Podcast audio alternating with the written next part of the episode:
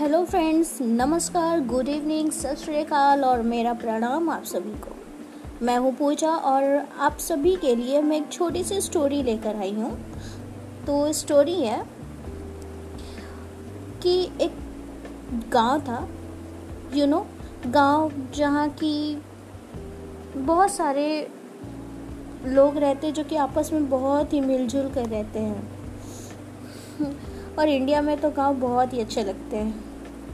आप जो इंडिया के हैं, वो तो जानते ही है गाँव के बारे में, लेकिन जो इंडिया के बाहर के हैं, अगर वो गाँव कभी विज़िट करें तो उन्हें गाँव बहुत ही अच्छा लगेगा। तो चलिए मैं स्टोरी पे आती हूँ।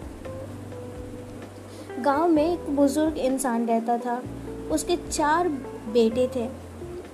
बुज़ुर्ग इंसान बहुत ही मेहनती था, लेकिन उसके जो बेटे थे, वो ज़रा भी मेहनत नहीं करते थे।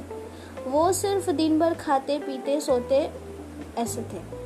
एक दिन बुज़ुर्ग इंसान अपने दोस्त से बात कर रहा था, उससे चिंता हुई। उसने बोला कि मुझे अपने बेटों की बहुत चिंता हो रही है।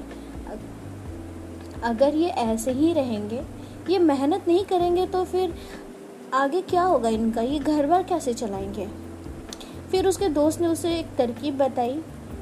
बोली कि ठीक है मैं कल आता हूँ तुम्हारे पास और फिर मैं सभी से बात करता हूँ। फिर उसके बाद किसान चला गया अपने घर और जैसे तैसे अपनी दिनचर्या वो काटा। अगले दिन जो सुबह उसका दोस्त आया, उसने फिर अपने सारे बेटों को बुलाया एक जगह में। उसका दोस्त उसे बोला कि आप लोग चारों चार लकड़ियाँ ले करके आओ। वो लोग गए। उनमें से कोई ये गया और चार लकड़ियाँ उठा करके ले करके आया। तो किसान ने उन लोगों को एक एक करके चारों लकड़ियाँ दी और बोली और बोला कि इसे तोड़ो। तो उसने तोड़ दिया, चारों ने इजिली तोड़ दिया। फिर उसके बाद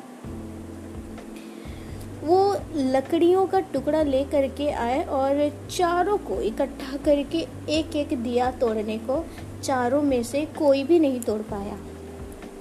फिर उन चारों ने पूछा, आखिर आपने ऐसा किया क्यों? तो फिर उन्होंने बोला कि, आप लोगों को कुछ समझ में आया कि ऐसा करने का क्या तात्पर्य है मेरा? तो वो बोले कि, नहीं, हमें समझ में नहीं आया। आप हमें बताना क्या चाहते हैं? तो उन्होंने कहा कि, अगर आप अकेले रहोगे तो दुनिया आपको तोड़ देगी। और अगर आप इकट्ठे रहोगे तो दुनिया आपसे डर जाएगी, आपके हिम्मत से डर जाएगी और तोड़ नहीं पाएगी। तो मोरल ऑफ़ द स्टोरी ये होता है कि अगर हम एकजुट होकर रहते हैं तो ये दुनिया, ये मुसीबत हमारा कुछ नहीं बिगाड़ सकती। तो दोस्तों, एकजुट होकर रहिए और आगे बढ़ते रहिए।